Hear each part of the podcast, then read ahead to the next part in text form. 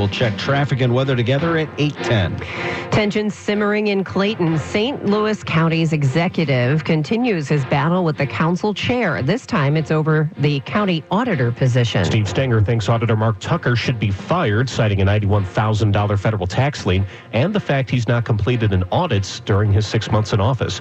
Tucker is a friend of County Council Chair Sam Page, who defended Tucker, saying he's not yet been asked to do an audit. And Page wants Stenger to lift the hold, preventing the hiring of additional audit staff. District 1 Councilwoman Hazel Erby also defended Tucker, saying it's appalling Stenger is publicly talking about Tucker's personal business.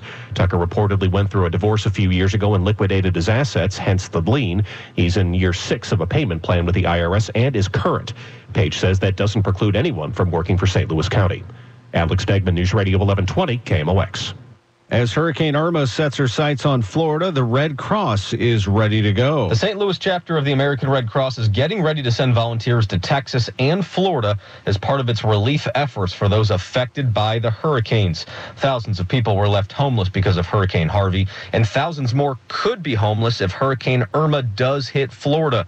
So the Red Cross is preparing for another large disaster, and it needs volunteers to help anyone who wants to volunteer or even donate should call 1 800 Red Cross or visit redcross.org. In St. Louis, Brian Feldman, News Radio 1120 KMOX. A vocal crowd at the first in a series of town hall meetings called by St. Louis Mayor Lyda Krewson. That's what it sounded like much of the night as residents shouted over city officials and each other. The first concern whether policing is a greater priority for the mayor than jobs in high crime areas. It has to be law enforcement and jobs for kids, recreation for kids. We're in limbo with the chief of police.